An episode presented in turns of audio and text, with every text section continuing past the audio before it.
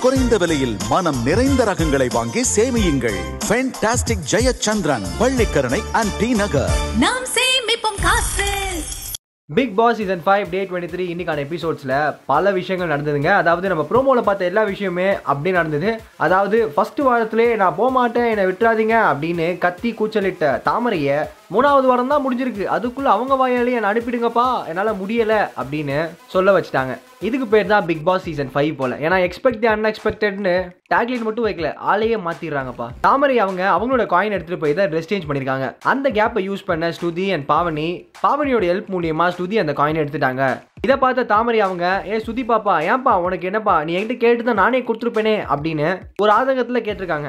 And அதை பார்த்த ஸ்ருதி and Pamani ரெண்டு பேருமே ஏங்க கேமுங்க கேம்னா இப்படி தான் விளையாடுவோம். நீங்கள் இதெல்லாம் பர்சனலாக எடுத்துக்காதீங்க அப்படின்னு அவங்களோட தரப்புல இருந்து ரெண்டு பேருமே மாற்றி மாற்றி பேசிட்டு இருந்தாங்க. இந்த விஷயம் பிபி கான்டெஸ்ட் எல்லாருக்குமே தெரிய ஆரம்பிக்குது. இந்த சண்டை போடுறது ஏதோ காயினுக்கு தான். ஆனால் அபிநய் அவர் தப்பாக புரிஞ்சுக்கிட்டு என்ன சொல்கிறாருன்னா குளிக்கிறதுக்கு சண்டை போடுறாங்க போல. சாச்சா சாச்சா அப்படின்னு அவரோட தரப்புல இருந்து ஒரு விஷயத்தை பரப்பிட்டு இருந்தாரு.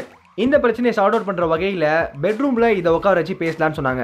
பெட்ரூமில் எல்லோரும் கும்பலாக உட்காந்து ஒரு ஒரு விஷயத்தை பேசும்போது தாமரை ஏப்பா பாப்பா நீ என்கிட்ட பேசாத நான் ரொம்ப கோவமாக இருக்கேன் அப்புறம் திட்டிட போகிறேன் அப்படின்னு சொல்லிட்டாங்க. அண்ட் பாவனி அதுக்கு என்ன சொன்னாங்கன்னா ஏ ஸ்ருதி இந்த மாதிரி காயின் உனக்கு வேணுமா? நீ கொடுத்துடலாமே அப்படின்னு சொல்லும் போது அவங்க என்ன சொன்னாங்கன்னா இப்போ நான் கொடுத்தா எல்லா பிளேமும் ஏன் மேலே விழுந்துரும். நான் கொடுக்கணும்னா அவசியம் இல்லை அப்படின்னு அவங்களோட தரப்புலேருந்து ரெண்டு பேரும் சொன்னாங்க.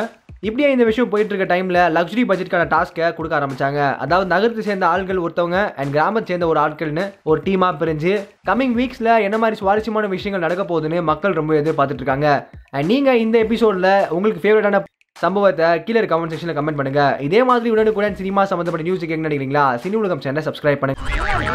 தெரிஞ்சிருச்சா? உங்க எல்லாருக்கும் தெரிஞ்சிருச்சா? பொட்டு எடுத்து வச்சுக்கிறான் பூ எடுத்து வச்சுக்கிறான்னு சொல்றேன். ஒரு பொம்பளை பொட்டு எடுத்து வைக்காம பின் ஆம்பளையா பொட்டு எடுத்து வைப்பான். புரிஞ்சிருச்சா? பிடிச்சிருக்கா?